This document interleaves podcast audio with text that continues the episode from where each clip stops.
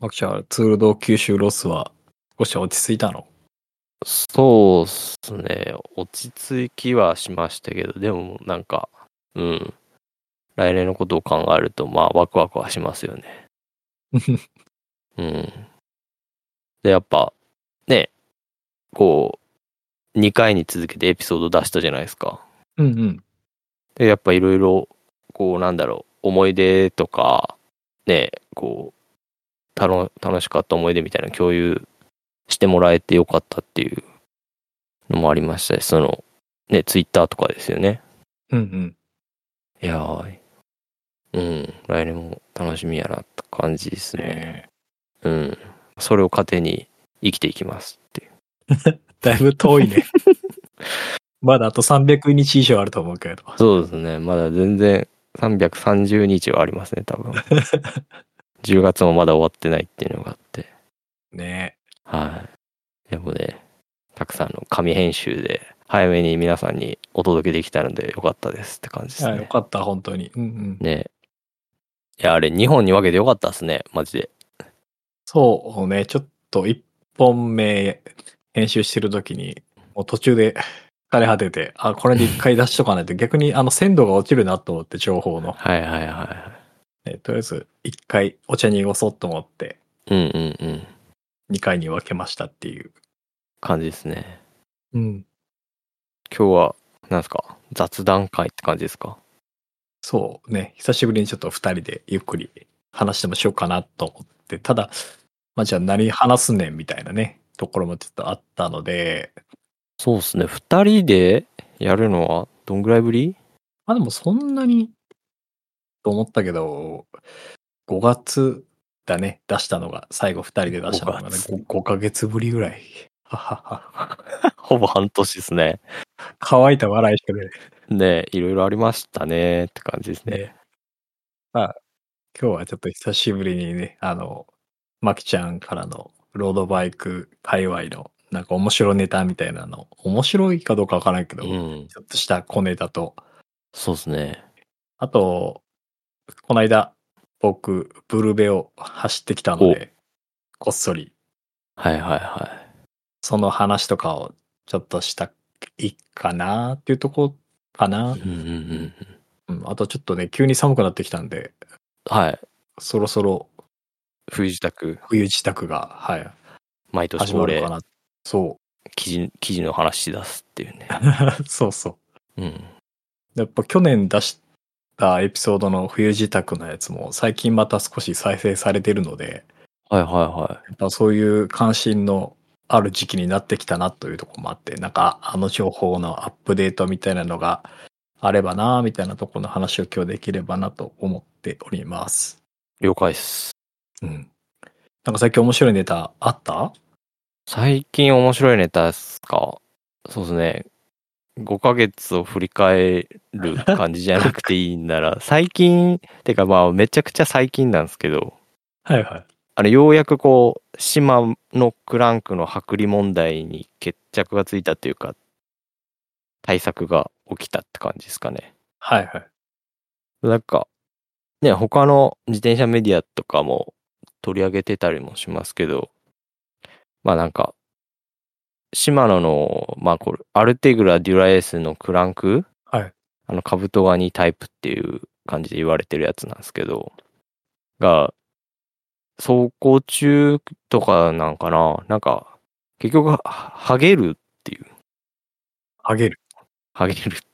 すごい、ラジオで説明しづらいですけど、はいはい。まあクランクの構造が、結局あの、弁当箱みたいな感じで、この字のやつ同士をかぶせてるっていう感じなんですよね。はいはい。シマノのクランクの。で、それが、まあ、接着剤で止まってるんですよ。うんうん。で、その接着剤の、あれかわかんないですけど、まあ、落車だったりとか、あとはなんだろう、こう、溶剤結局、クリーナーとか、あとは、なんだろう、まあ、要は、使い方ですよね。ペダリングの仕方みたいなうん。感じで、なんかまあ、一定の条件が重なると、クランクがバキッと剥げるっていううん。折れるというか、剥げるというかですね。はい。っていう状況が、まあなんか、もう、なんだろう、10年いかんぐらいですかね。何年も、ちょこちょこ出てたんですよ、海外とかでも。そんな前からある話なんだ、これ。うんうん、へえまあ結局そのシマラの大きいじゃないですか。企業として。で、まあ流通量も多いんで、そういう問題もちょこちょこ出てきてたっていうのもあるんですけど。は。で、それでもう、その、あれで、こう、アメリカの方とかはリリコールとかになってるのかないはい。で、日本は点検みたいな感じらしいんですけど。で、なんか、それ、まあ、なんだろう、11足のクランクですよね、結局。はい。がそういう欠点みたいなのがあるらしくて。で、それの話題が最近ありましたね。もうほぼほぼ対象じゃない。11足って言ったら。そう、あの、11足の、えーっと、アルテグラとデュラエースのクランクがほほぼほぼ対象で、105以下に関しては、あの、構造が全然違うんですよ。 へえ。うん、製造の仕方っていうか。まあ、やっけ、上位モデル、軽量とか、なやつに関してはそういう感じになってて。で、なんか、その、まあなんかこう、そういうのの報告がされてるロットっていうのがあるんですよね。うんうん。で、それが対象製造刻印みたいな感じで、クランクのこう、裏側とか見たらなんかいろいろ書かれてるんですよ。はい。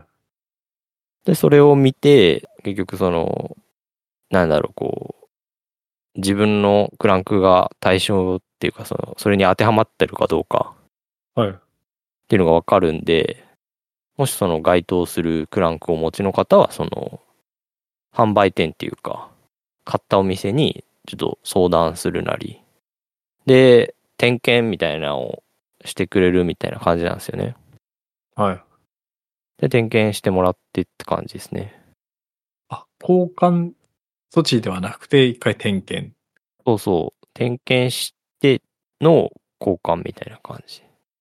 うーん。なんで、まあ、まあ、正直こう、店舗としてはすげえ迷惑ですよね。 確かに。別の仕事があるじゃないですか。はい。なのに、ね、そんな、店舗側にね、どんぐらいお金が入るんかわかんないですけど、うん。時間割くからですね、結局。ねうん。でお客さんも電話して予約してみたいな感じじゃないですか、多分。それってお金は取られないよね、多分ね。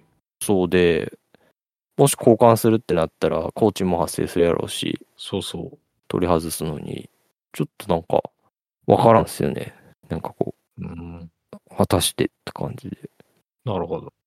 ていう感じなんで、まあそれがなんか、トピックっていうか、最近話題になったっていうか、まあ結構ね、自転車乗ってる人が聞いてることが多いと思うんで、うんうん。まあ、なんか取り上げざるを得ないかなっていう感じでありつつ、多分たくさんのクランクも、 なんかその気がしてきた。うんあえて見見たくないけど、多分、最小の気がする。あーね、一応店舗っていうか、あの、ね、あれで買ってるんで、相談してみるっていうのもうんうん。ありかもしれないですね。って感じです。え、シューズが、こう、クリート、パチってくっついてる状態で、うん。あの、要は、クランク回すとこの、棒ごとぶち取れるそみうたいなそ感うじ。そう。もげるって感じですかね。いや、結構、あれですよ、パワーがいるらしいんですけど。ああ、じゃあ大丈夫だ。そうそうそう。だけどやっぱね、パワーがある人とか体重がある人とか、はいはい。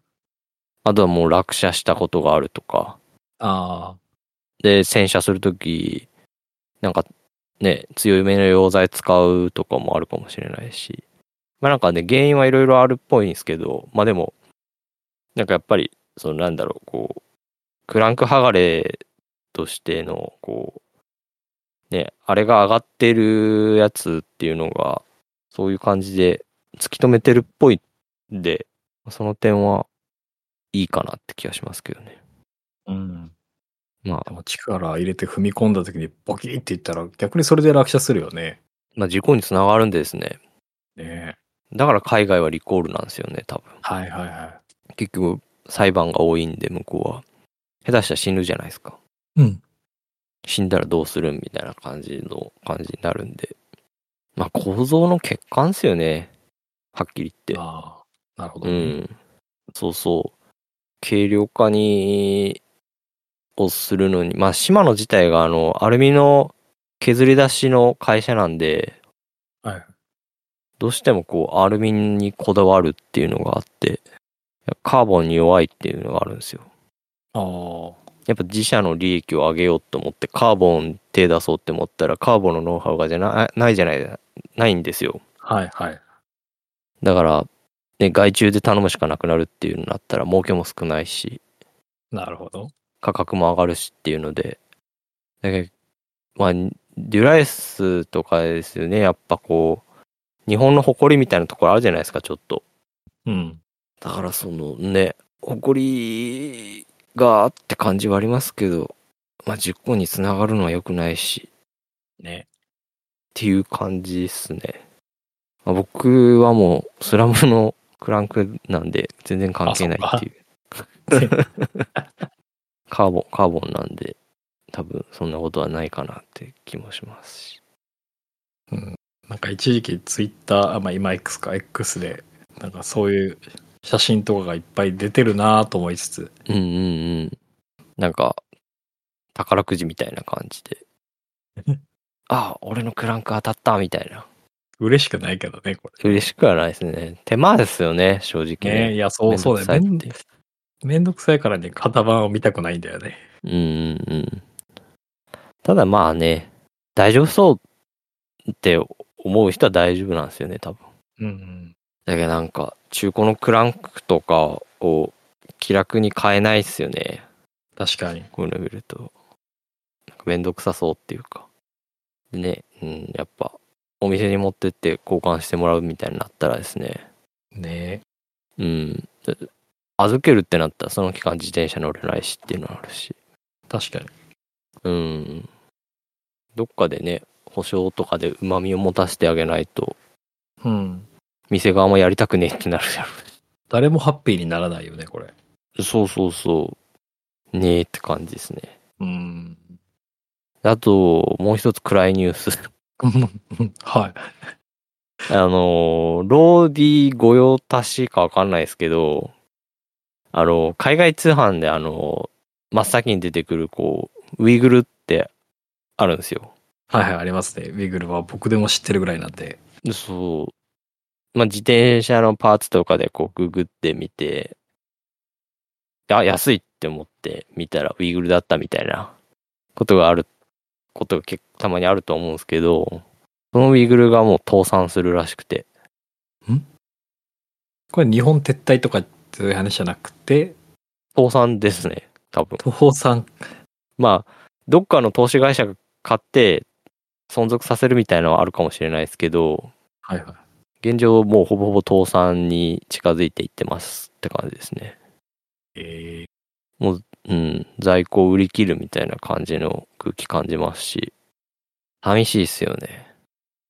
てかまあ僕めちゃくちゃ使ってたんで、昔。あ、そうなんだ。一回も使ったことがないから、そそんなに、あれだけど。うんああ。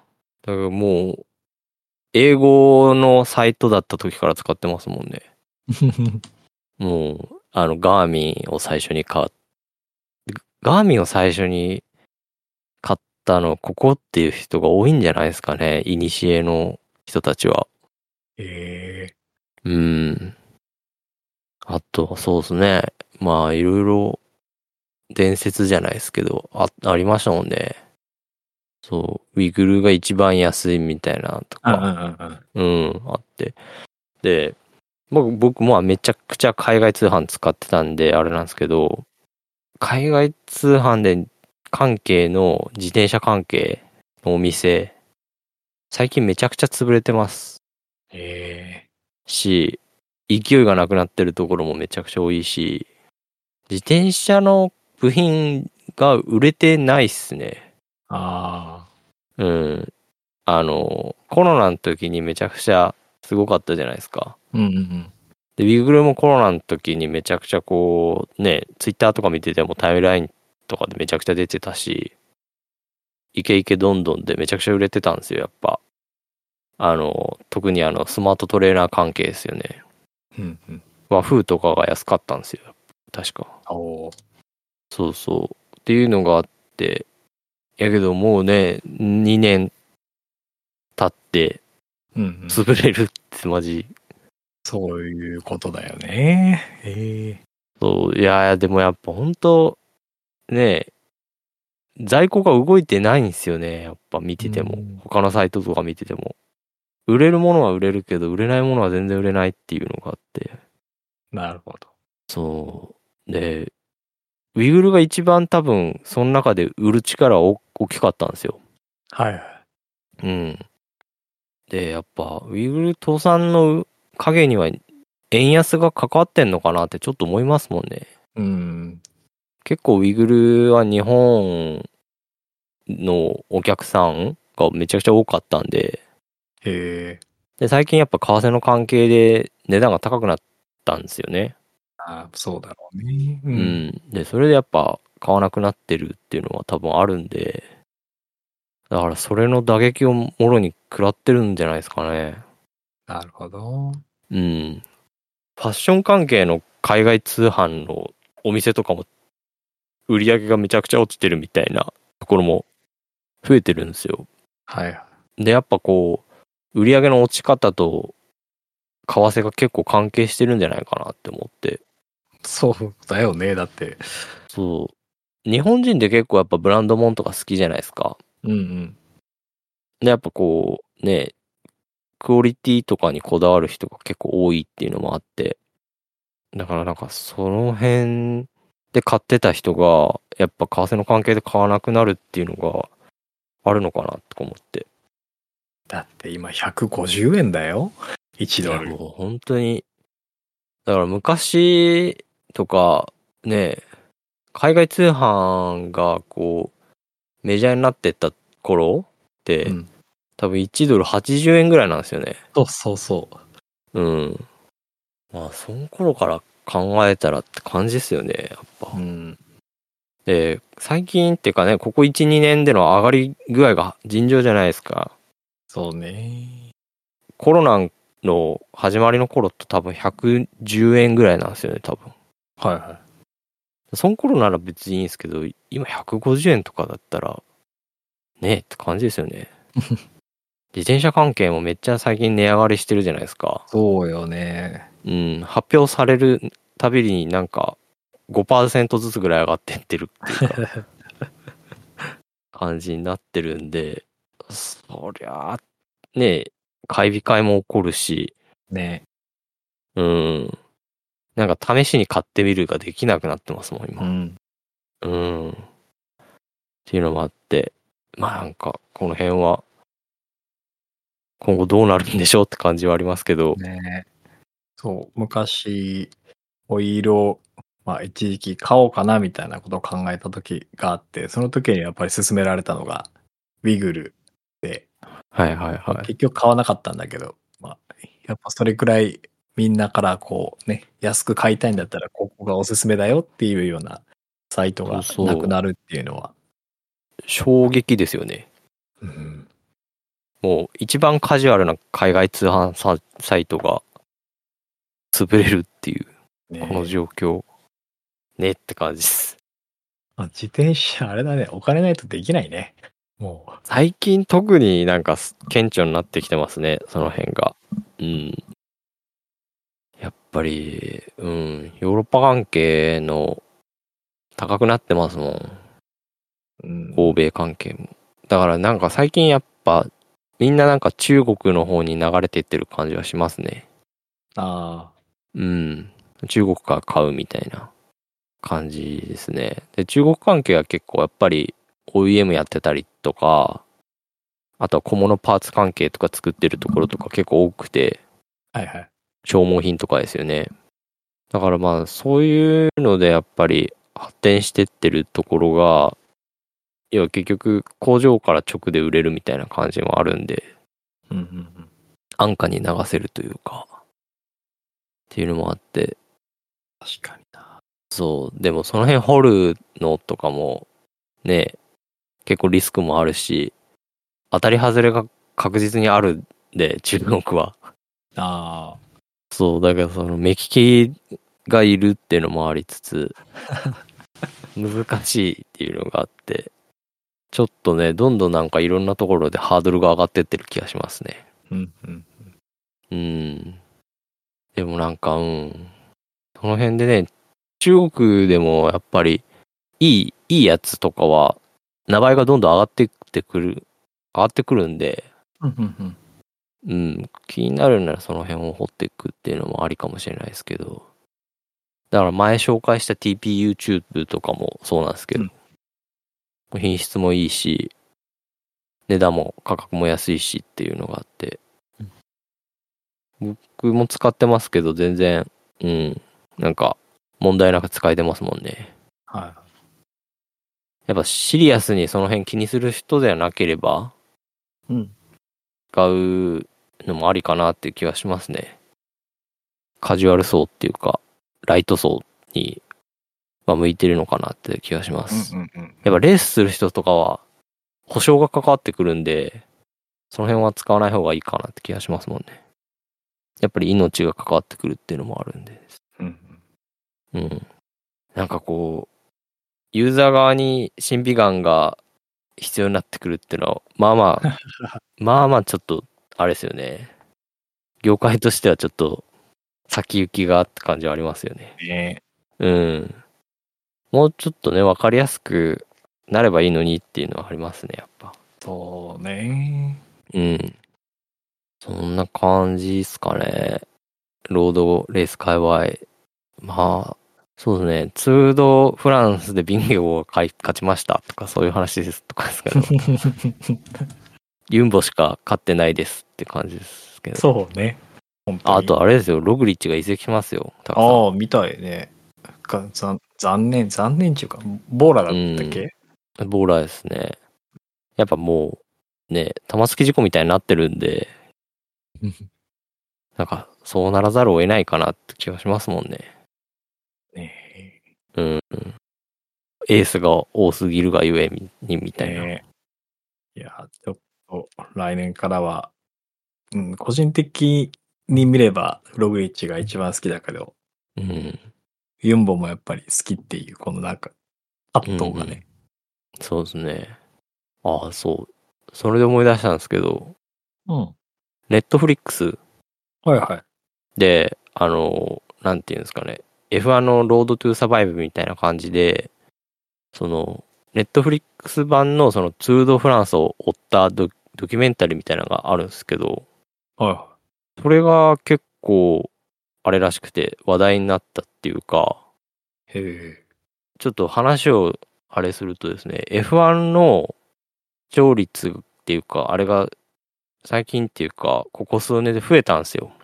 うんで。その原因が、そのネットフリックスのそのロードトゥーサバイブっていうドキュメンタリーだったっていうのがあるんですけど、えそれを自転車でやろうみたいな、ロードレースでやろうみたいなのがあって、それであの、去年からツールドフランスにネットフリックスが帯同するようになったんですよね。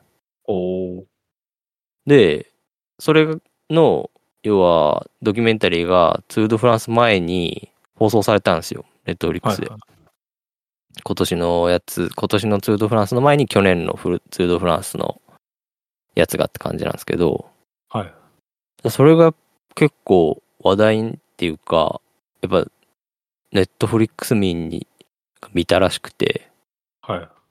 そこから最近入ってくる人が多出てきてるらしいです。おーいいね。そうそうそう。しかもそのなんか、F1 とかもそうだけど、自転車乗ってない人がロードレースを見るようになったみたいな。うんうんうんうん。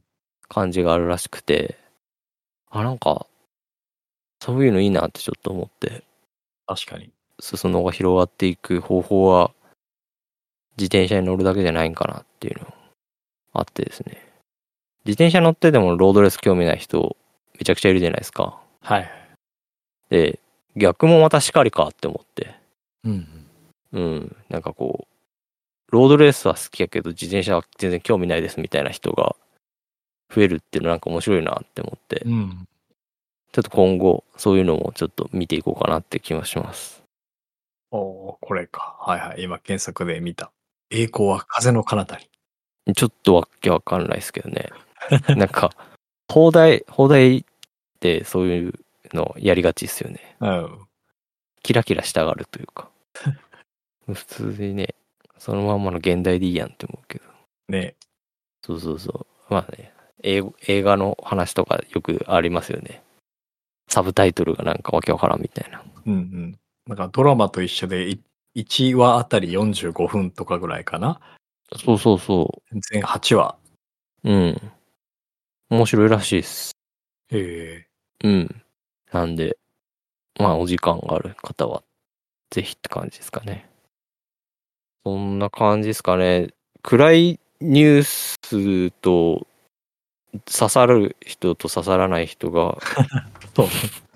出るニュースみたいな。明るいニュース。ツールド九州が終わりましたって感じですかね。終わったね。い や、前のね、エピソード僕聞きましたけど、うん。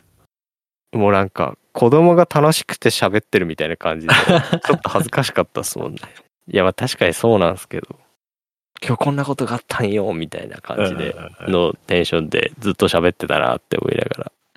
あの、遠足の学校から帰ってきた子供みたいな。そうそうそうそう。いやまあでもねなんか原体験っていう感じですよねあの辺は。大事。うん。やっぱ楽楽しかったら人間そうなるんすよ。うんうんって感じっすね。まあいろいろね、そのなんだろう、試してることはあるんですけど、うん。まだなんか全然表に出せる感じのことがないっていうのがあって、まあ自転車関係で試してることって感じですけど、まあその辺をなんかおいおいね、蓄積してきて、溜まったら出そうかなって感じはありますけど。はい。たくさんなんかやりましたかっていうかありますなんかこう試したことみたいナイス。なね 嘘でしょ俺あれですよあのたくさんがスマートローラー買ったの知ってますよ え、それはだいぶあれ前に話したじゃないけど、どっかでエピソードでね。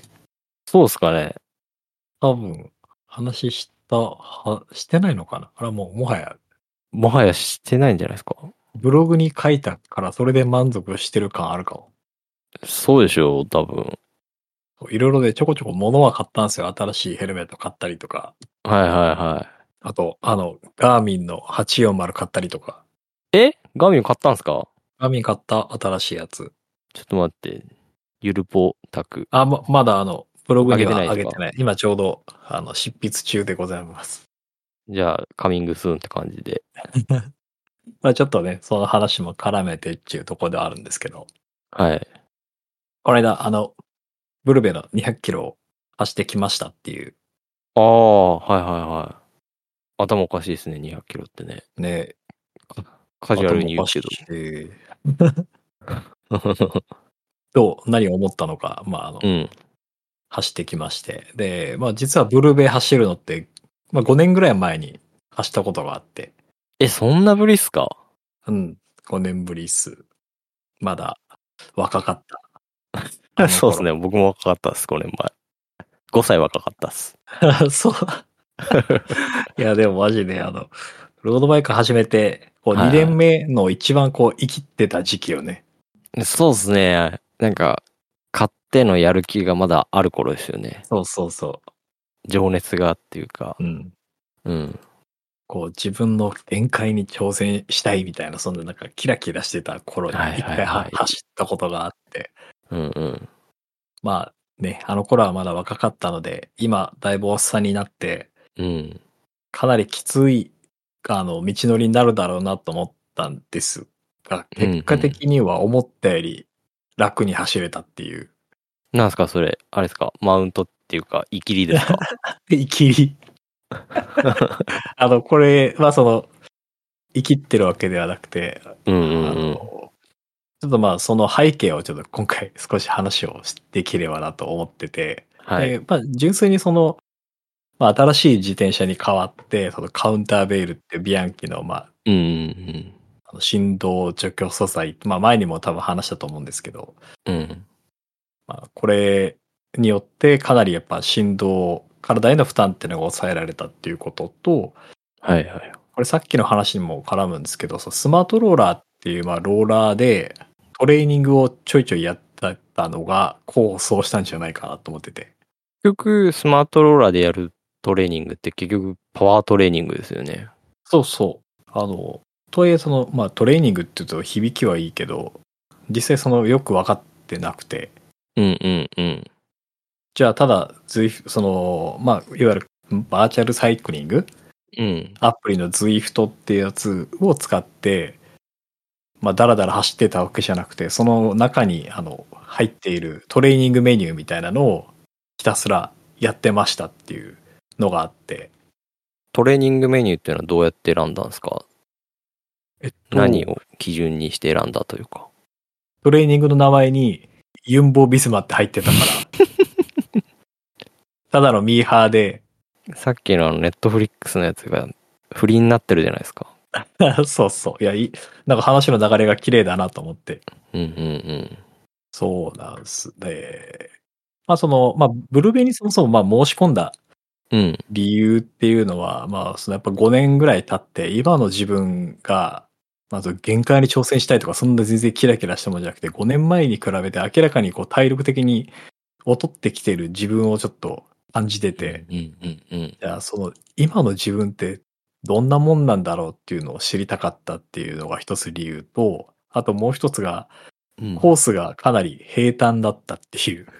まあ足試しにちょうどいいみたいな感じですそうか。う。そうそう。うんうんうん、なんか山っぽいのも一つぐらいしかなくて。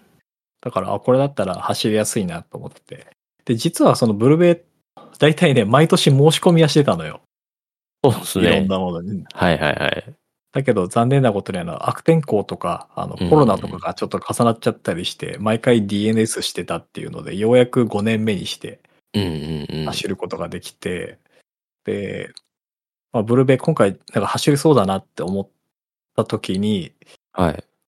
まあそのやっぱり走るんだったら完走したいなと思ってうんうんでまずはこう情報収集しようと思ってサイクリング関連の情報を見てたら L2 トレーニングっていうなんかレベル2トレーニングとかっていうのかなはいはいはがなんかこうすごく大事みたいな記事とかを見かけてい。うんうん。でなんかレベル2トレーニングまあなんかレベルが1から7ぐらいまであるのかなよく知らないけどそうですね。下から2番目のところって感じですね。L2 は多分。自分の出せる最大出力の何パーセントみたいななんか細かい数値とかあるみたいなので自分そんなの全然わかんないんでうんうんただまあ分かりやすい説明が1個あったのが、そのギリギリ会話しながら走れるっあ、はいはいはていうのが、まあ、一番分かりやすかったんだけど、まあ、じゃあそれで、まあ、まきちゃんが前、あの、X でい。はい。やってた、そう走っすりねながら喋るみたいな、あうんのレベルかなと思って。あの、おしゃべりローラーダイエットクラブみたいなやつですね。そうそうそうそう。うんうんうん。で、まあ、理論的なことは分かんないけど、まあ、基礎トレーニングが大事っていうところに関しては完全に同意だったんで、そうですね。長い距離走るってなったらですね。で、まあ、ブルベを申し込み、だって1ヶ月ぐらい前に申し込んで、うんうん。トレーニングの半分以上を L2 トレーニング中心に切り替えたのよね。それは何ですか ?Zwift に L2 のトレーニングメニューみたいなのあるんですかそうそう。で、Zwift の中にうん。大量に、もう本当それこそ無数にトレーニングメニューがあって、うん。で、まあどれやろうかな、みたいな感じでずっとぼちぼち探してたらさっき言ったユンボビズマっていう名前がついてるトレーニングメニューがあなっんかて、やもばそう。 うんうん。う名前だけで、あ、これだなと思って。はいはいは主にやってたトレーニングが全部で3つあって、い。はいはいはで、一つがなんいあの、これ後で小ノートにも貼っとくんですけど、ユンボービズマメンズチームワークアウトみたいなのが一個あって。い。あなたもビンゲ号に、みたいな。あ、そうそうそうそう、そんな感じ。やばそう。あ、で、それが、えっと、いわゆる、あの、L2 トレーニングに近い。へえ。そんなに強度が、あの、強烈に高くないレベうんうルんのうん。ものだけど、きっかり1時間しっかりなんかやるみたいなはいはいはい。感じになってて、で、もう一個が、えっと、切腹スケイデン性フォートっていうプログラムがあって、やばい、なんか山早くなりそあそうでしょ。う。うん。で、これはね、ケイデンスがもう指定されるのよ、バッチリこう。90、はい100、へえ。 110、で、120まで上げさせられたりするんで、弱虫ペダルじゃないですか。いや、本当でもそんな世界。 30ケーデンス上げて、みたいうんなうん、やつ。本当でもそれそれそれ。で、なんか、ケーデンスが低いと、もっと回してって、こう画面 で、あアラーム出してくるの。もうっるとせえよ、回してサ。ングラス。そうそうそう。お前、お前がやれよ、膝壊すなよ。みたいなやつ あ、でも、あの、ちょっと自分に合った、あの、設定値で回してるんで、 はいはいは今その、切腹スケーデンスエフォートっていうのも1時間のトレーニングで、い。はあともう一個は、あの、これユンボじゃないんだけど、イネオス・グレナディアーズの、いうんうん。えっと、オールラウンダートレーニングっていうのがあって、これは少し短い45分で、これはあの、なんか、幅広いエリア、低強度から高強度までバランスよおーくなんかイネ組オみス入っれぽたいような。そうそう。科学的トレーニング。はい。そうそうそう。で、なんか、嘘か誠か知らんけど、ユンボビスマっていう名前とか、イネオスとか名前ついてるから、うんうんうん。これ、やっとこうと思って。なんかいいですよね。ミーハー心をくすぶってきますよね。そういのそうそう。うんうんで、そのスマートローラー買ったのは、もう、そうそう今年の5月うん。だったのよね。で、スマートローラーせっかく買ったので、まあそのさっき言った仮想サイクリングアプリの Zwift を使おうと思って、これあの、月額1600円とか取られるんで、アうんうん。ホらしいんだだけど。まあまあですよね。でもまあ、なんかお金払う分元取ろうとしますよね。そうそうそうそう。それはね、やっぱ効果としてあったなと思って。うんうん結局なんですか毎日やってたんですか毎日はね、さすがにやれてなくて仕事の関係とかもあって。うんうん。とはいえ多分5月に買ってからほぼほぼ週2回、3回は必ずやってる。まあうんうんまあ、そのスマートローラーと Zwift を連携させるところの一つのメリットとして、その仮想上で坂道に入ったら自動で負荷が重くなるみたいなのがあって。楽しいですよね、あれ。そうそう。で、最初は楽しかったけど、速攻で飽きちゃったんだよね、あれ。まあ確かに。うん。そうそうそう。翌月、まあ、買った5月、翌月6月ぐらいにはもう、そっちのトレーニングメニューで完全に切り替えたん だよ。そうですよね。ズイフトってもう、そういう感じになってきますよね。なんかこう、トレーニングメニューを組んでもらって、それをこなすうんうんための AI みたいな感じっていうか、そ うそうそう。でも、ほんとそんな感じ。割とね、なんかこう、適切なトレーニングっていうか、こう、提案してきてくれますよね。そうそう。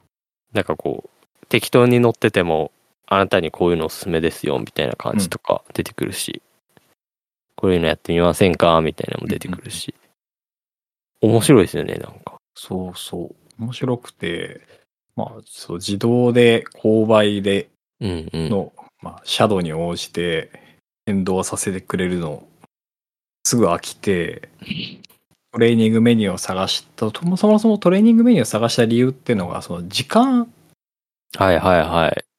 決まった時確か間にだけ、あの、回すっていうのをやりたかったんでね、やっぱ、いろいろ時間限られてることが多かったんで、そうですよね、なんか、ズイフトの中だけだと、だらだらゲームするみたいな感じになりますもんそうそうね。なので、まあ、ちょうど1時間ぐらいのやつないかなと思って探してた時に、パワーワードを見つけちゃって、で、来 たぞ。そう。ユンボユンボビズバー。もう大好きなチームの名前書いてあったら、それやるわと思ってね。で飛びつくわ。うん。まあ、プロチームの練習メニューって言ったら相当やべえんだろうって。まあ、確かにやばいっちゃやばいんだけど、あの、うんうんうん自分の、まあ、FTP って言われる実力に合わせた、そこからのこう相対的なパーセンテージで、あの、強度が決められるプログラムになってるので、そのぶっ飛んでなんうんうか、死に物狂いであの、スプリントしなきゃいけないみたいなのはないんで、そうですね。無茶なことはあれせんくて、自分の身の丈に合ったメニューを組んでくれるって感じですよねさ。っさっさっさっさ強度とかですね。まあ、とはいえ、やっぱ最初1ヶ月ぐらいは結構きつくて、このトレーニングも慣れるまでは。うんうんで、1ヶ月ぐらいに慣れてきて、で最初は FTP144 とかでスタートして、今は166ぐらいまで上がってる。おー FTP は何なんですか最初測りましたかいや、測ってない。だいたいこれくらいかなと思って、ちょっと、一回ほら、Zwift で膝を壊した経験があって、はいはいはなので、もう絶対あの時みたいな無茶はしないと思って、一旦低めでい。ああ、なるほど。そう。FTP は、その、Zwift のアプリ側で自動で、あの、上げていってくれる仕組みになってて、はいはいはもうトレーニングが終わった後に、おめでとう、あなたの FTP なんか上がりましたみたいな、に上がりましたみたいな感じい。で出たりとえ。なんか、あれですね。こう、真綿で締められる感じします ね。か。 そうそう。じわじわじわじわ。じわじわじわじわきつくなっていくみたいいな。や、そうそうそうそう。まあ、FTP166 なんて、あの、多分、界隈の人が聞いたら、腹で笑われるレベルなんだろうけど、まあまあ、まあでも、パワーって結局、その、体重との比較っていうか、うんうん。体重で割るんですよ、大体。はいはい。で、何倍みたいな感じで言われるんで、体重が軽くて、パワーがあれば、その分高いし、みたいな感じあるし。で、さっきからずっと FTP って言ってるんですけど、FTP っていうのは、1時間走る時に出し続けられるパワーはいはい。のことを FTP って言って、基本的にそのパワートレーニングをするときに FTP っていうのが基準になって、そっからどういうふうに鍛えていくかみたいな感じになるんですよね。だから指定のパワーをこのぐらいにしてみたいな感じでトレーニングしていくっていうので基準となるのが FTP っていうんですけど、あそこありがとうございます。はい。で、それをね、トレーニングやっていくと上がっていくんですよね。そうそう。きついじわじわきついんですよねめちゃくちゃきついっていうか、そう。いやでもそっかたくさんがパワートレーニングしてるなんかトレーニングって言って響きがなんかかっこよく聞こえるけど、ただ単に決まった時間でやりたかったっていうだけなんだよね、うう正直で。うんでなんか毎日のタスクをこなしていくって感じですよねそうそうそうそう。 ZWIFT のあれっていう感じではいやでもなんか不思不思議と飽はきなくて、いまだいにね毎回それやってて、もう何ヶ月だい ?3 ヶ月以上ずっと続けてるけど、う全んく飽きなくて、今日はこれしよう、今日はこれしようみたいな感じで、こうゲーム感覚ですよねうん、その通りだと思う。うんたくさん結構ゲームするっていうかそうね。うんうん、うん。あれなんで、合ってるっちゃ合ってるかもしれないですはね。いはい。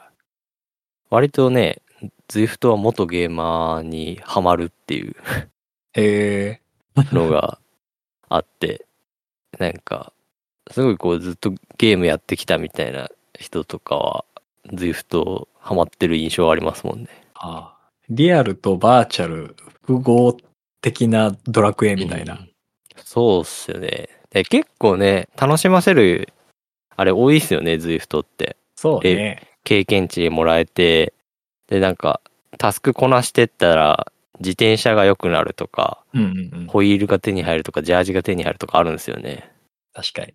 そういうのでなんかやっぱねくすぐりますよねうんうん。ゲームやってるややってたことがある人とかはだからそういうトレーニングっていうだけじゃない楽しみ方みたいなのもありますよね、うんうんズーフトってあるある。うんゲーム上のね、そういう数値的なところもあるんだけど、うんトレーニングやって1ヶ月ぐらい経った時に、なんか目に見えてわかるぐらい足の形が変わったのよね。えどうなんですか尖ってったんです足か足がね、引き締まった。おー。足が細くて硬くなったっていうのが、うんなんかもっと太ももの肉とかブヨブヨしてたのに、へえ。ふと見た時に、あれなんか、ギュッとしてきたんですかそうそう、筋がなんか、ラインが入ってるみたいな。っへえ。ていうのを気づいた時に、あ、これローラーめっちゃ効果あるやんと思って、ローラーっていうかそのトレーニング。はいはいは目に見えて効果が出てきたって感じですね。そうそうっす。へとはいえ、ずっと家でしか走ってなかったので、え。うんうん。で、そのトレーニングメニューをやってて、ちょうど2ヶ月後ぐらいに友達と一緒に120キロぐらい走る機会があって、はいはいはい。でいいつもだと100キロライドっていうと自分の中ですごいこう、ハードルがあって、うんうんうん。遠いとかきついとかそういう印象があったんだけど、その時明らかに違いがあって、あれ ?100 キロってこんぐらいだっけって思ったんだよね、走り切った時に。 ああ。いいですね。狂ってますね。いやそうでしょう。だからそこで、あ、これがローラーの紅葉かと思って、うんうんうん。結局 L2 を鍛えてった。あその時はだから L2 はあんまり実はやってなくて、あの、あ。どっちかっていうと、そのイネオスのオールラウンダートレーニングとかそっちばっかりやってて、ああ。でもベースを鍛えるっていうのには多分変わりないんかもしれないな。変わったんだろうなと思ってうんうんうね。ん。なんか少ないエネルギーで走走れるようになったみたいなのあるかもしれないですあそうそうね。うん。あ、そう。なんであの、経電数がね、やっぱ上がった。昔よりかなり、あの、多分10ぐらい上がってる。それですね、あれですか切腹素の効果ですかあ、多分そうだと思う。うんああ。前は、経年数70から80ぐらいのうんうんうん。が一番、なんか心地よく回せてたんだけど、最近はやっぱり外走るときだいたい85とか90とか、それぐらいで回すようになって。おー。か。なんかね、今日ですね、ツイッターかなんか見てて書いてたんですけど、はい。自転車競技者はけい、なんか高経電数を好む傾向があるって書かれてて、はいはい。その理由に、省エネらしいんですよね。あ、それ間違いないと思う。そう、高経電数の方が。っていうのが書かれてて、ああ、面白いなってかうんはいうんなって、多分結局、その高経電数で省エネになってるから、100キロ走っても疲れなかったみたいなのあるんかもしれないですね。でしょう。なんか一週間前ぐらいに、うん。名古屋大学の先生が出してる自転車に乗る前に読む本っていうのがあって、はいはそれまでまだ読んでる最中なんだけど、まあその中でまさに高経電数い。で回すと、いわゆるまあ糖じゃなくて脂質を使って有酸素運動で使える方が長距離走れるっていう、うんはいはいはまああの、いわゆるだから側筋じゃなくて遅筋っていう、まあハムストリングという太もものい。はい柄はいの筋。肉を使うようにした方が、まあ、長い距離走れるよねっていう、まあ、自転車業界では割と当たり前に言われていることではあるんだけれども、うんうん。慣れな気もするけどなね、そうだから結局そう慣れるための体作りができるのもそういうことですよね。スポーツ自転車に乗ってる人うんたうんうち、ん。そうですよね。たくさん、経電数低かったもんな。そうなんかおいつも重いギアばっかり踏んでてうん。そうか、そうですよね。あんまね、ケイデンス高すぎても心拍めっちゃ上がって、そうそうそうそれは逆に糖を消費するようになるっていうのがあるんで、うんそれに体を順応させるためのトレーニングをすると、まあ、ズイフトみたいなのを使ってですね、うんやっぱ効率的な体になっていくって感じですかね。エネルギー的な。そうねやっぱとうん。体幹を使って回すっていう力が自然とついたんだろうなと思って意識はあんましてなかったんだけどね確かに高経電数を維持するためには体幹の力必要ですもんね。いるあの、作用反作用みたいな感じで。うんうんじゃないと、その、お尻が浮くんですよね。そうそう。あの、普通になんかこう、ローラーとか外でもいいんですけど、200回転を目指して、めちゃくちゃ軽いギアで、ブワーって足回したら、大体の人がケツがポンポンポンポン跳ね出すんですよ。そうね。はいそう。で、体幹とかが、こう、しっかりしてきたりしてくると、ブワーってめちゃくちゃ回してても、あんまりお尻がポンポン上がらないっていう状況になるんですよね。はい。まあその最たるものが競輪選手なんですけど、競輪選手って結局固定ギアじゃないですか。うんうん。だからスピード出そうと思ったら、めっちゃ回さないといけないですよね。そっか。はい。そう。だから、最後のスプリントとかは相当な軽電数になるんですよ。うんもう100 160とか言ったんかな。でも、あの人たち、安定して走ってるんですよね。はいはい。あんまりお尻がブレることなくみたいな。だからやっぱり、その、なんていうんですかね、こう、競輪選手ってこう、太ももとかお尻にこう、目が行きがちですけど、うん上半身もえぐいぐらいでかいんですよね。確かに。そう。だからやっぱ、そんぐらいのケイデンスを出す人っていうのは、やっぱり、そのケイデンスを支えるための土台があるんだなって気もするんで、うんたくさんのね、その高ケイデンスになったやつっていうのも、その、体が慣れてきたっていうのもあるし、土台もできてきたみたいな感じもあるんでしょうね。まさにそれで、あの、さっき言ってた、切腹スケーデンストレーニングだと120まで回さないといけなくて、最初ははいはやっぱお尻跳ねたもんね。い。うーん、晴れると思います。慣れるまでは多分、今は全くそんなことなくなったけど、テップクスになったんですね。たくさん。ちょっと、ブエルタ出てくるかな。勝てる。い や、たくさんが赤いジャージ着てきたら 超笑う。そっか。でもそういうトレーニングのメニューとかあるんですね、ズイフトにね。あ、ある。なんかパワートレーニングのイメージあったんですけそうどで。しょう。いや、そう、自分もそのイメージがあったけど、はパワートレーニングきついじゃん。やりたくないのきついのは。マジ、本末転倒っていう。うん。きついのは嫌だ。だってすぐ飽きるもん、あんなのやっても。膝、膝壊れるし。そうそう、膝壊れる。マジで。うん。あんなんね、もう本当にローラー乗らない理由にしかならないから、絶対あんなのは。うんうんうん。ね、本当でも、めちゃくちゃ楽しんでますね。今ね。うね、ん。確かに。 だからその話を聞けてよかった。うん。ローラーは、うん、そう。いや、結構な投資じゃないですか。結局だからそうなんですよ。ローラーがこれまで続けられてる理由って、自分の中で5つぐらいあるんだけど、うん。はい。まあ今後もしローラーやりたい方のため参考になればいいかなと思ってて、うんうん。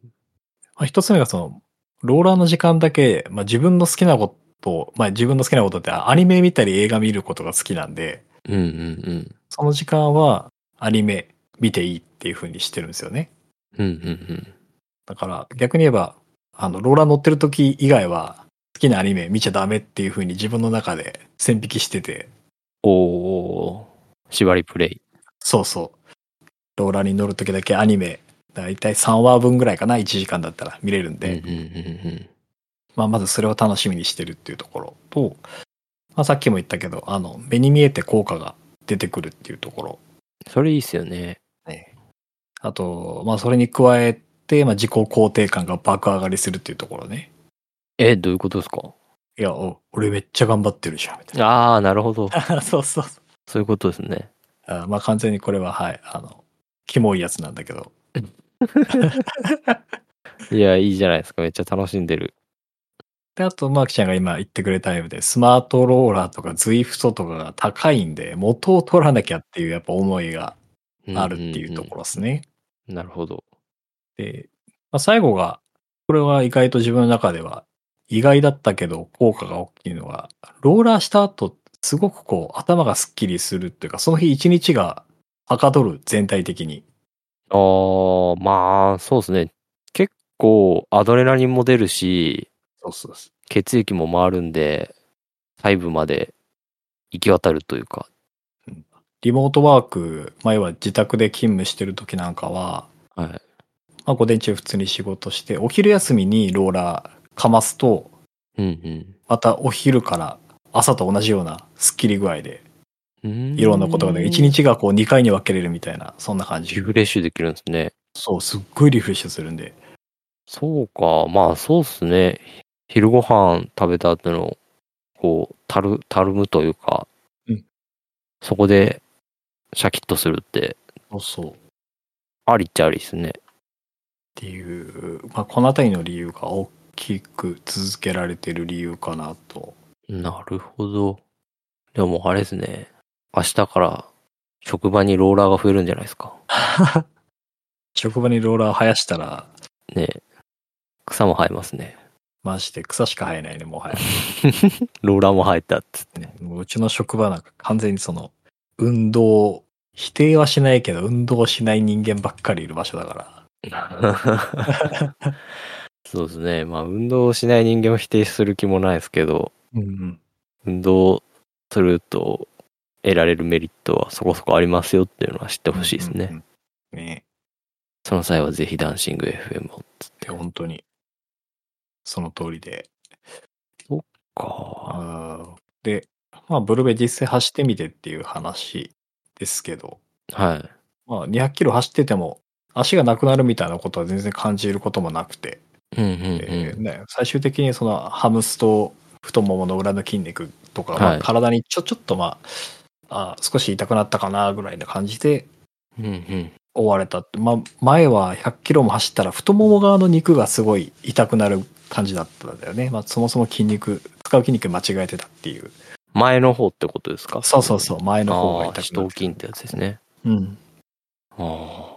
でまあ、そこが完全にあの裏側にうんうんうん。なったっていう筋に使う筋肉が、そこがまずやっぱローラー効果かなっていうところかな確かにまずケイデンスを上げようって思ってやってったら裏の方の筋肉を結構使うんでうんうん安定させるためにですねだからやっぱその辺がちゃんとできてるって感じもあるかもしれないですねそうっすあと多分ブルベを結構ね思ったより楽に走れたみたいな感じで言われたけど肉体的な余裕が精神的余裕につながってって時間的にも余裕にもつながってってはいはいちゃんとこう、あれなんですかね、補給がしっかり取れてたとかもあるんじゃないですか。えっとね、時間ばっかり気にしてて、実はほあんまりゆっくり休憩してないんですよ、今回。おー、そうなんですね。うん自分の総力がわからなかったんで。はあ、はあはで、まあ、結果的には制限時間余裕で間に合ったんで、あの、もうちょっと休憩すればよかったなとは思ってはいるものの、でも逆に言えば、あ、はほとんど休憩せずとも走れたっていう。い。エネルギー切れとかならなかったんですか、全然ならなかったです、今回は。な、なんですかその肝臓。あ、いや、ちゃんと走りながら食べてたっていうおにぎりとあー途中であの、P、PC であのいわゆる休憩、強制的に休憩しなきゃいけない場所があって、はいはいはい。まあ、そこを、あ、じゃあ、補給はしてたんですね。あ、補給はもちろん、うんちょいちょいはしてて、休憩はそんなにしてないけど、補給はちゃんとしてたって感じです、ね。さあさあさあさあ、あごめんなさあい、ーそうねなる、ほど補給はしてました。休憩をあんまりゆっくり座ってとかっていうのはしてないっていう。そうなんですね。いや、でも、そうか。よくケツが持ったなって、ちょっとふ、ふと思いました。あでしょ、今回はね、ケツをだいぶ気をつけて、うん。あの、定期的に立ちこぎしてたっていう。もうね、ダダンシング FM のアイデンティティよっていう。 そうそう、まさにね、あの、あの、ロゴのように、で、タクさんといえば、ほぼほぼダンシングでチャリ乗るっていう印象だったんですけど、全然ダンシングしなくなるっていうね、もうこの本当感じにね、あの、座って後継電スで回すっていう人間になっちゃって。シッティング FM じゃないですか。あほんとし、名前変えないといけないかも しれない。まあでもね、みんな認知されてるってのが分かったんで、そうツード九州でダンシング FM が、もうこのまま行きましょ嬉しい、本当に。う。ね。なんで、まあ、ちょいちょい、あの、立つようにしてたっていうのもあって、そこまでお尻も、まあ、痛いには痛かったけど、うんそういうほどっていう感じでは。へむしろなんか走ってて、その時期的に金木犀がすごい香ってる時期で、うんうんうん。えー走りながらちょいちょいこう金木犀の香りが漂ってきて、なんかそういうので幸せを感じるようなはいはいはい気持ちの余裕もね、あったってやうん、つですね。そう。だから、なんだろう、その、もうもしこれで200走れなかったら、もうどうしようもねえなと思うぐらいの感覚ではいたんで、へーローラーで、まあ、こんだけ、まあ、こんだけって言っても、そんなおヒント高くはないけど、まあ、できる範囲で自分でトレーニングをして、うん上であ臨んるだから、程度やったっていう自負はあったってそうそうそうそことう。ですね。はもうこれで走れんかったら、もう二度と走らんのやろうなと思いながら。いやいやいや。それはその時はその時って感じですね。体調もあるんでですね。そうそう。体調がね、やっぱ一番、体調と天気だけが不安だったけど、うん。当日はもう超快晴で、うんうんうん風もそんなに、まあ一応、あの、ルート的には、行きと帰り、まあほぼ往復みたいな形で、まあそうですね。片道は向かい風だったけど、逆に帰りは追い風だったみたいな感じのとこもあったんで、うんうんでもそんなに強くなかったね、風も2、3メーターくらいだったんで、うん。うんうんまあいろいろ恵まれたなと思って、そうですね。別にめちゃくちゃ暑いみたいな感じもなかったですよね。あ、そう、ちょうど涼しかった。あの日陰が寒いって感じるぐらいの。そうそう。秋っぽくなってきたな、みたいなタイミングだったんそうで、そうそうちょうどいいやんって思いながら、うんうんあれしてましたもん。で、メダルを。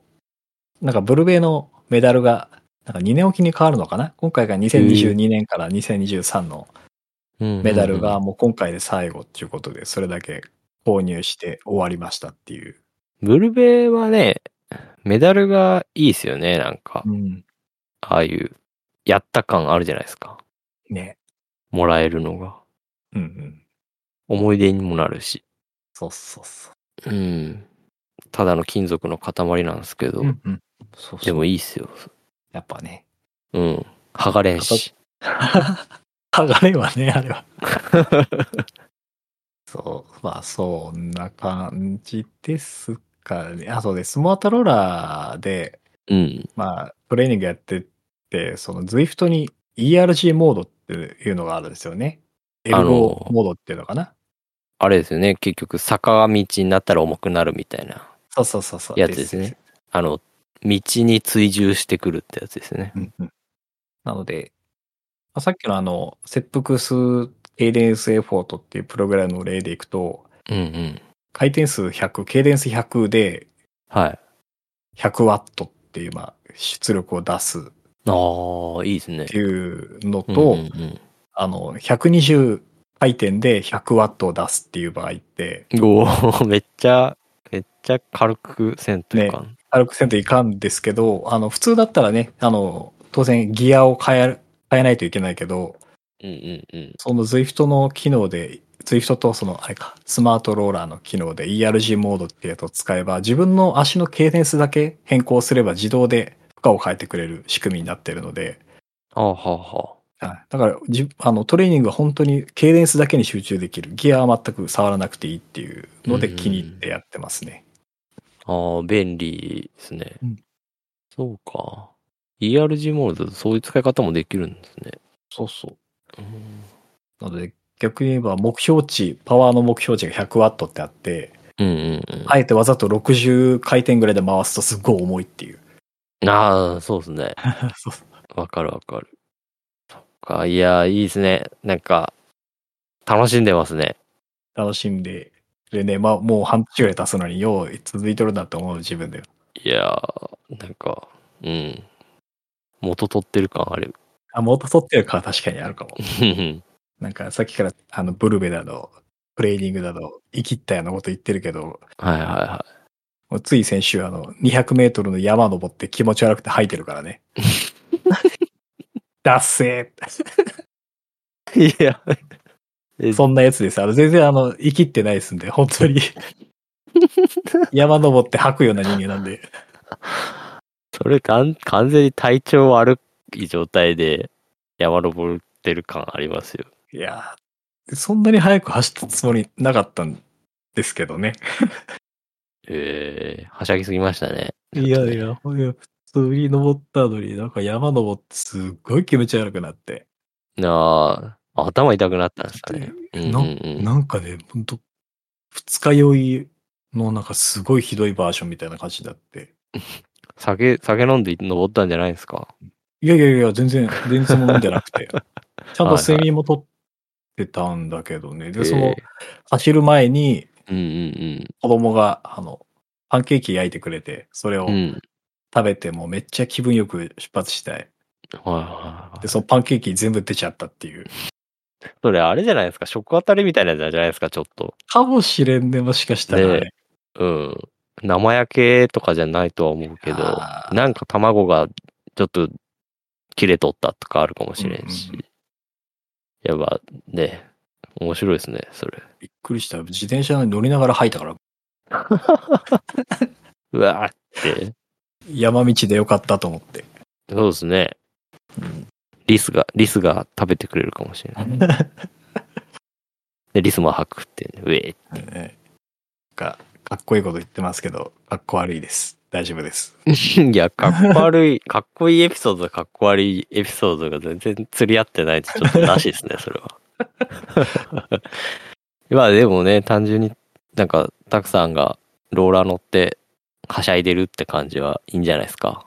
そうっすね。まあ、あの、うん。やっぱロードバイク初心者の段階からちょっとワンランク上を目指そうと思うと、やっぱり一つブルベっていう単語って必ず、まあ、走るか走らんかは別として必ずぶつかる単語ではあるので、まあ、もしブルベ走ってみたいなっていう方の参考になれば嬉しいかなっていうところぐらいですね。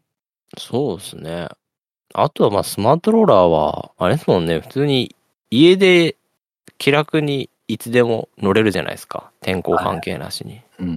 だからその点で結構ね、割とその、別にパワートレーニングとかしなくてもいいんでうん、なんかこう、自転車に乗る機会が増えると思うんですよね。間違いない。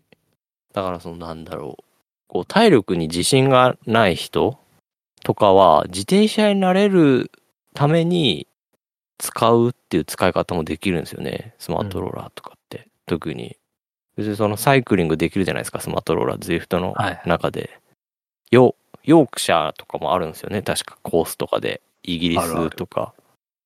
だからまあそういうこうね、ちょっと風景も楽しみながら、ね、そのトレーニングとか関係なしに自転車に慣れるために乗るみたいな使い方もできるんで、うん割とね、スマートローラーとか、まあローラー台もそうですけど、カジュアルに使えるんで、自転車になんか買ったけど、あんまり乗れてないみたいな人とかは、スマートローラーとかをね、試しに買ってみて、その、なんだろう、その、自転車になれるとか、ために乗るっていうのもありかもしれないですからね。うんうんうん。結構、スマートローラーの使い方っていろいろあるなっていうのは最近思いますね。うん。うん本当に。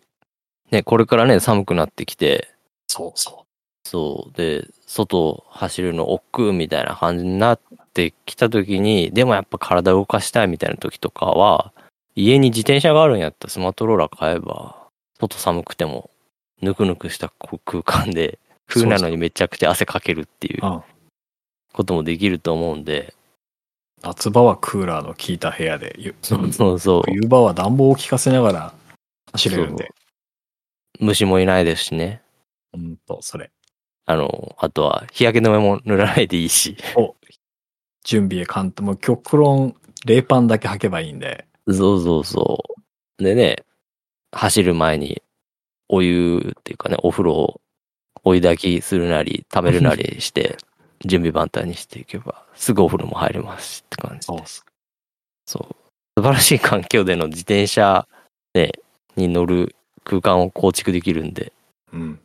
あと、事故がないからね。そうそうそう。割とね、我らのようなちょっとね、こう、ズボラというかですね、そ外を外にこだわらない人はおすすめかもしれないですね。って感じで。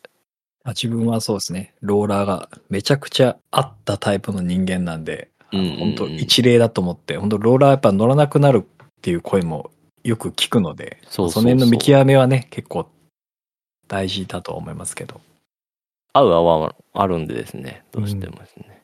まあでもなんか、ああ、なんか今の話聞いてて、超それ思ったみたいな感じの人は、試してみるのもいいかもしれないですね。うん。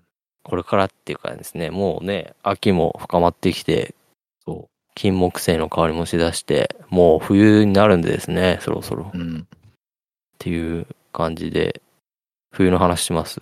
冬、うんうん、まあ自分はもう、外絶対走んないと思うんで、そうですね、冬冬、結構僕、冬走るの好きなんですけどね、そう、もう、ただただ寒くてもう辛いっていう、夏よりはいいかなっていう気がして、虫とかはないけど、うんう。うんん。それでね、なんか、まあ、冬はね、冬の装備を整えてしまえば、いや、結それ、構、気楽になるっていうのはあるんですよね。冬、どんぐらい着込めばいいかわかんないし、な、何ようんうりん洗濯物増えるやんっていう、そうですね。あと、後のこと考ええちゃうんで、だからダメなんだよな、多分な。まあ洗濯はね、割と楽っすよ。なんかもう、ぽいぽいぽいって入れて、乾かないっていう感じなんで、そうですね。まあ、装備量は増えますもんね、でも。そうそう。うん。投資も必要やし。そうなんです。高いんですよね。やっぱね、生地とか厚かったりする分。うん。だから結構ね、でもなんか、安価に済ませれるっていう方法もあるっちゃあるんですけどね。なんかこう、うん。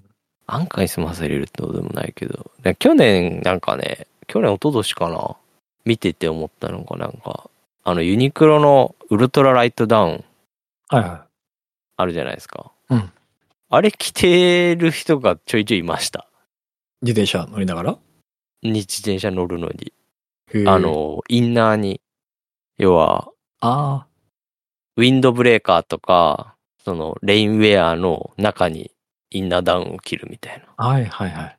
おそのインナーダウンってそういう使い方あるんやって思って確かになんかありやなって思ってインナーダウン、肩がないやつでそうですねベストタイプとかですかね、はいはいはい。やっぱ動きやすそうな感じっていうかあダウンダウンかって思って確かにでもいたな、そういう人。それっぽい人。そう薄手なやつなんですけどうんうんうん。ありっちゃありやなって思ってまあだけど羽毛って結構湿気に弱いんですけどはいはい。湿気に弱いけど汗ぐらいの湿気あったら乾燥機かなんかぶち込めばすぐふ復活するっていうのもあってはいはでしかもそのユニクロのウルトラライトダウンとかでまあベストとかだったらそんなバカ高くないんですよい。今見てるけど、ちょうど5000円ぐらい。そうでユニクロってこうセールとかするじゃないですか毎週末、だからそれで1000円引きとかになったりするんでそういうタイミングで買って着てみるみたいなのもありかもしれないですねへえ。手軽に暖かくなれるんで、あこれぐらいの値段であれば、まあね、雑にちょっと扱ってもいいかなって思っちゃそえうるそぐうらいのそうまあすね汗がの匂いが気になるのは洗濯してもいいし、うんうん。まあ、洗濯して乾かす時に乾燥機使った方が長持ちするよって感じはあるんですけどでもなんかうんいありっちゃありやしその結局ウィンドブレーカーの中に着るんだったら全然もうなんか自転車感なくてもいいかなっていうのもあって確かに。ちうんょっと上半身ごつい人みたいな見えるぐらいで。うんそうそうそう。もこっと。もこっとまではしないですけどね。 あのあの、インナーダウンのやね。つとか。そうそう。結構薄手のやつなんで。でも薄手も結構あったかいんですよね。あったかそうん。羽毛っていうのもあって。だから、割とありやなって思って。いうのは思いました。う。なるほど。まあね、輪行とかするとき帰りとかも着れるっていうのもありますしうんうね。ん。確うかに。ん。うん汗びえとかどうなんだろうな。そんなに汗で汗冷えするほどかなっていう気がしますけど、でもインナーさえちゃんとしとけば、あ、そうね。確かに。うん、そこまで汗冷えもしないかなって感じもあって。だからそう、インナーでね、ちょっとおすすめがあったんですよ。ほおすすめっていうか、去年かなんかあの冬の二次宅じゃないですけど、のエピソードでも紹介した気がするんですけど、う。はい。えっと、BVD の、BVD って肌肌着メーカーですよね。はいはい。のアンダーシャツで、瞬断グリッドテックっていうのがあって、うんまあグリッドテックっていうのが、えっと、デコボコしたフリースみたいな感じなんですよね。うんなんか肌面が、に触れるところが、格子状のデコボコしたフリース生地みたいな感じになってて、はい。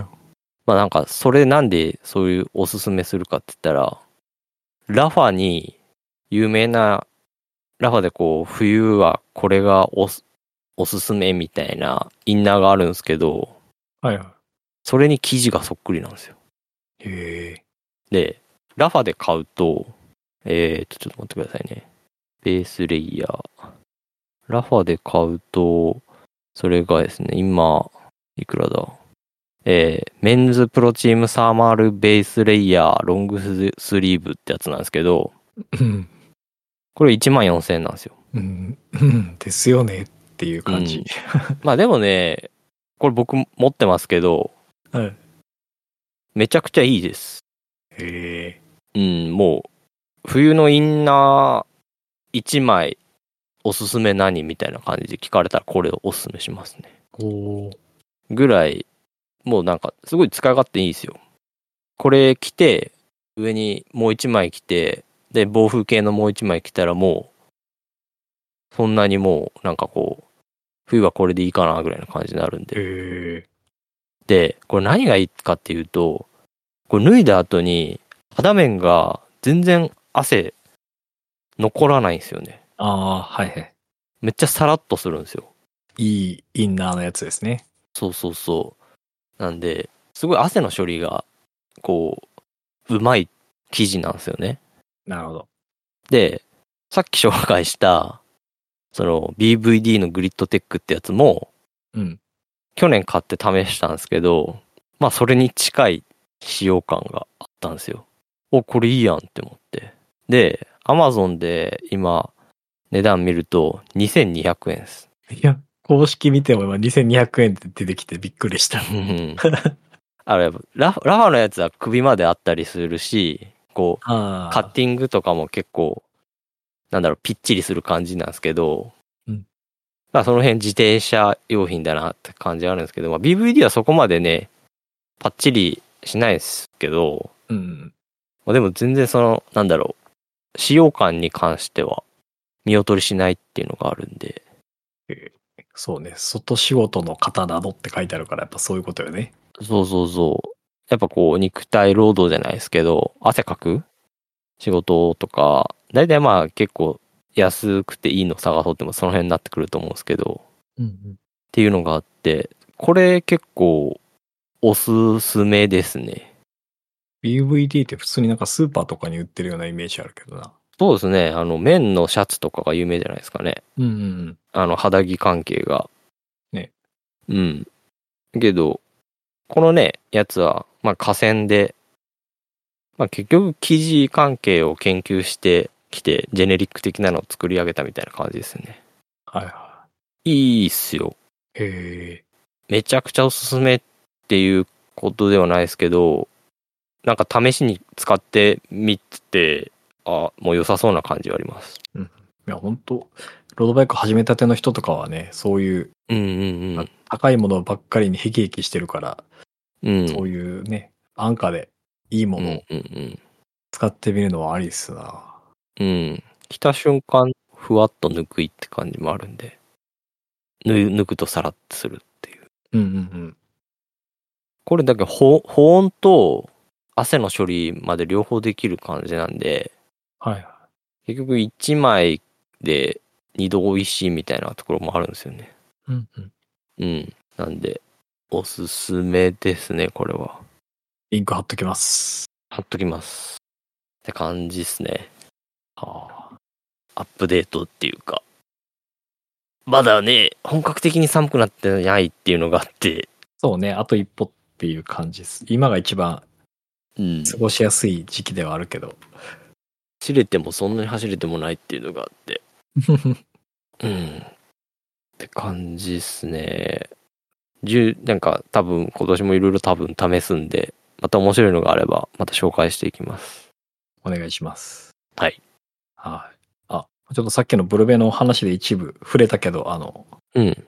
今回ブルベ200走るにあたって、マップが必要だなと思って、その一応 Q シートっていうのは準備はしてるけど、あれ結局文字と信号機の図記記号しか書いてなくて、エクセルで作るやつですよね。あ、そうそうそう。うん。一応それをトップチューブに貼り付けてはいたものの、やっぱりマップがないと不安だなと思ったので、うんうん。今まで持ってたガーミンの 510J っていうのを一応マップ機能はあるんだけど、あマップ機能というかその、ナビゲーション機能はあるけど、マップが表示されないやつなのね。はいはい。ただ、矢印とその進むべきルートのラインだけ書いてあって、うん。結局、なんか、ど、どこ、どっちみたいな感じになってたのが、はいはいはいはい今は回ブルベ走るにあたって唯一の不安点がそこだったので、い。うんうんうん。 まあ、新しいガーミン買いましたっていう。あれですか自慢っすかいやいや、全然自慢じゃなくて、いや、でも、あれですよね。背に腹変えられなくて買ったっていうだけの話です。そういやー、ガーミンの地図、ガーミンの地図いいって言いますもんね。あ、そうなんだ。あんまりよくわかってないけど。どう、どうでしたなんか無事遭難することなくって感じでした。もう全然満足のいく。うーん。で、あの、ソーラータイプ買ったんですよね、今回。はいはいはい。あの、電池減らないっていう噂の。おー。噂、あ、そんな噂あるんだ。うん。なんか、えーなんか、10%しか減らなかったとか。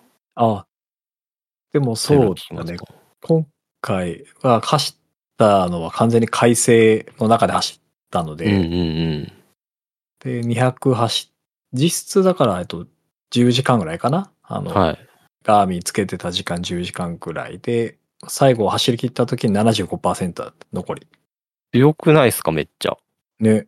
やば。いや、いいなと思って。へこれまだ全然あとえ。うん。 200、300ぐらい走っても切れないなと思った。あ天気次第だけどね。うん。うん。そんな、そんな減らんのや。減らんっていうか、まあ、充電しながら走ってるんで、なんとも言えないですけそうそど。うそうそう。うん。へえ、面白。ほんと雲一つないようないい天気だったんで、その日は。うんうんうん本当に条件が良かったとは思うけど。へえ。まあ、地図、ね、ずっと出しっぱなしって感じだったと思うんで、そうそう結そう構。ね、負荷っていうかですね、電池使用量多い気がしますけど、うんそれでもそんなもんやったんですね。そうそうそう。あの画面の輝度、輝度設定は明るさ設定は一番低くして、うん。だから、G、GPS も今、なんかいろんな用が指定できるんだね。そのマルチバンドとかさ。ああ、そうですね。 な んか GPS、GNSS とかいろい ろ。はいはいはい。グラノスとかですがね。そうそうなんかそ導きとか。う。うんうんうん。日本の衛星とはアメリカの衛星を捕まえますよみたいな感じですよそうね。そう、だからそういうので。うんうんうん GPS も一番高性能にしておくと電池の減りが早いとかって言ってたんで、一応真ん中ぐい。らいの設定にはしてたんだけど、え、そんな設定もあるんや。ある3段階ある、今 GPS。へー。面白い。うんここまで見てないな。ガーミンじゃなくても他のメーカーでも今いっぱいあるやんって思われそうだけど、まあ、あ、でも GPS はガーミンで しょう。多分。精度といえば。それはえでまもそっか。あ、感じた、明らかに。うんでもなんか、そうね。やっぱ頭一つ抜けてますね、ガーミンは。うん。機能多すぎですけどね。そうそう、機能多い。値段高い。高い。高いですよね。ねもうそこだけがちょっとね、きつかったけど。確かね、和風、ヤフーショッピングが一番安いんですよね。へえ。ヤフーのプレミアム会員で、ヤフーショッピングで買うのが一番還元率が良かった気がするな。っはいはていう、なんか、おガーミンお得情報い。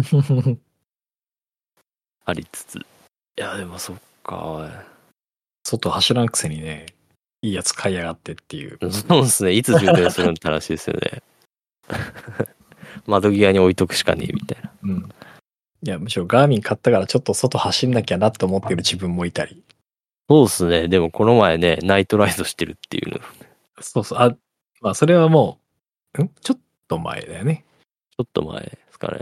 8月末ぐらいなんで。ああ、そうか。あ、その時はまだ持ってなかった。買ったの最近ですかもうほんとつい最近。もうブルベのえー前日に届いたもんだって。怖っ。ぶっつけ本番じゃないですか。もうぶっつけ本番でマップだけ入れて、だから一応 Q シートもちゃんと貼っておいて、なるほ移動どですね。保険用意しながら。へ操作しながらこう、あれこれ、んとか言いながらえ。うんうんうん。やってた。いや、いいですね。ガジェット好きが本領発揮してますね。そうそう、そうなんす。 面白いですもんね、最近の新しい自転車用品って。そう。ほんとなんか、形もかっこよくなって、意味、で自転車につけとけばいいのに、わざわざ今机の上に置いてるもん。いつでも触れるよ うに。ビボーっつって。おびビボーみたいな感じですよね。ガミの音。そうそう。でも、まあでもそのぶっ細工な音がね、あの、しっかり、あと150メートルで曲がれよっていう音を出してくれるあー。へえ。あと、坂道に近づくと自動でこの先坂があって、その坂がどれくらいの距離と、あとシャドウがこんな感じで分布がなってますみたいな、へえ、面白い。そういう機能があって、あ、だから、あ、こっから坂かとか、あと、この先ちょっとシャドウきつそうだなとか、そういうのが分かったりするので、だいぶいいね。うーん。なんか地獄の終わりが見えるのはいいですね。あ、そうそうそうそう。逆に言えば、あ、今から坂かーんと思っちゃう時もあるけどね。まあねは、い目の前に坂見えたらどうせこれ登るんやろみたいな感じになりますけどね。でも、あの、これ本当に自動で出すんで、あの、要は、ひ引いたルート上の坂道が必ず表示されるとは限らなくて、ああ。右手に坂が見えてるけど、そっちの坂を表示してくれてるものの、行く道はまっすぐだったりとかっていうのめもんある。どくさいですね。そう、だから、よ、余計なことすなってなるやつですね。余計なことすんなって思うこともあるのが、やっぱこう、一つのデメリットであるみたいだけどね。えー、器用貧乏な感じっていうか。うん。えー、あれですよね。僕のガーミンもなんか、下りで急カーブが出るときとか、このう先ん急カーブとか出てきますね。へえ。下りっていうか山道とかですかね。てか、平、平坦でもそうかな。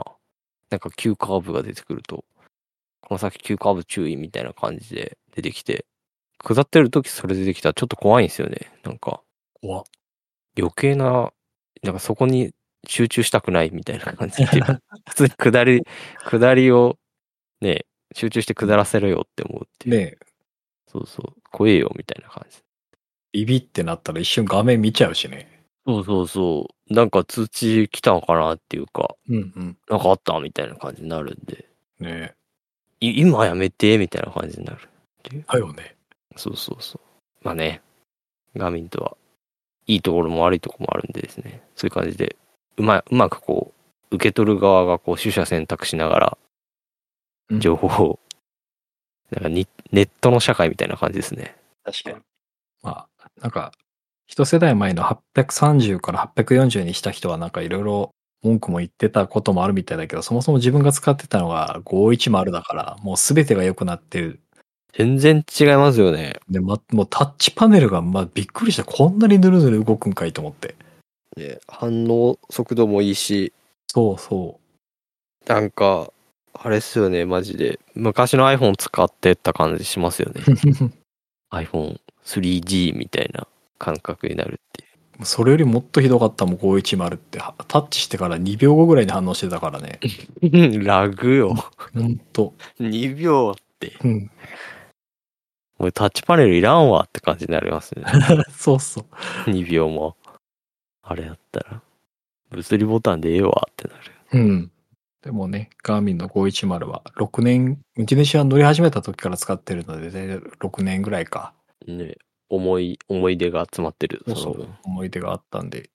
まあでも、また数年間使うってことを考えたら高かったけど、そまあうそういい投資そかうな。と思って。うん。結局なんかね、そういう感じで長いこと使うんでですね、ガーミンって。うん。なかなか壊れんし。そうそう、それ。うん。まあ、よっぽどね、扱ってたりとか、環境があれやったら壊れもすると思いますけど、うん普通に使ってたらですね、あんま壊れることとかほぼないと思うんで、間違いないです。まあ、あれと一緒ですけど、あの、最初に言ったあの、シマノのクランクと一緒ですけど、うんうん。そんなこう、過酷な環境下で使わなければって感じですよね。うんって感じですね。結構話しましたね。ガーミンガジェットで、あ、本当ね、結構話したね。1時間半以上喋ってる。ガーミンの話、また、なんか、あ、ブルーベ、ブブルーベじゃねえや、ブログでなんかまとめてください。そうですね。今ちょうど、あの、ブログ書いてるところなので、多分、これが公開される前後ぐらいには出てると思います。さんの、ゆるぽた .com をぜひって感 じで。あの、公開してたらリンクを貼っておきます。はい公開しなくてもリンクを貼っておこうん。スマートローラーのね、買った、何を、どういうのを買ったとかも書いてう。るんあで。そうですね。うはいん。ぜひ、チ興味のあェるケ方ラは、ぜひ。チェケラって感じで。だからね。 はい。ということで、なんか思ったよりネタないかなと思ったけど、結構喋っちゃいました的なね、はい今日はね、久しぶりの2人の収録やったんでですね。そうね。確かにうんゆるい感じで行きましたけどって感じで。なんか、ゲストとかいると、基本、わし喋んないんで、最近1割ぐらいしか多分、 もうそうでぜすね始まりと終わりだけ話すみたいな。ねたくさんロスやったみたいな人がお いるんじゃないですかいないでしょ。やっと、やっとたくさんがめちゃくちゃ喋ってるみたいな。今回めちゃくちゃ喋ったんで、ちょっとね、あの、ね僕そんな喋ってないですもん、多分今う日。ん半分ぐらい、半分弱ぐらいですかね。46ぐらいの割じゃない、割合じゃないですか。これちょっと再生数少なかったらどうしようと思って。いやー、大丈夫ですよ。 スパークル出てないですけど、今日は。そう、スパークル出てないんで、ちょっと、そうですね底上げができないんでね。ねえなんかあ、あるっけな。ないっす ね。うん。まあ、はい。まあ、今回はこんな感じで、まあ、当面あれかな、なんか、ロードレースもそんな目立ったのもないよね。もうね、シーズン終わりました。だよね。もうシクロクロスのシーズンが始まるんで、今から。なんで、また3月ぐらいまではロードレースないんじゃないですかね。うんうん。ああ、そうですね。オーストラリアダウンアンダーから始まる2月ぐらいかな。だからまあ年明けですね。ロードレースシーズン。まあ国内はあのツールド沖縄とかあるんで、その辺がまた盛り上がるかなって気がしますね。はい。はいまあ。さっきの話にもありましたけど、円安やら、そもそも自転車部品の高騰化とかで、うんそこに加えて物理的にも寒くなる時期で、なんか、懐だけじゃないっていう。うん、すべてが寒々としていきますけど、ダンシング FM は細々とやっていきますので、熱くやっていきますんで。本当かいな、全然。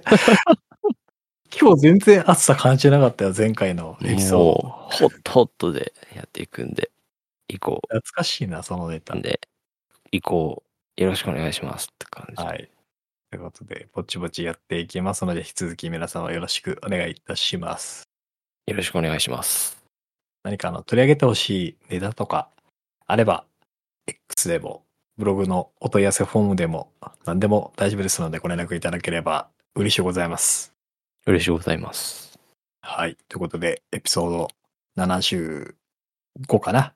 えー雑談とプルベとスイフトトレーニングというテーマでお届けしてまいりました。それでは次回エピソード76でまたお会いいたしましょう。バイバーイ。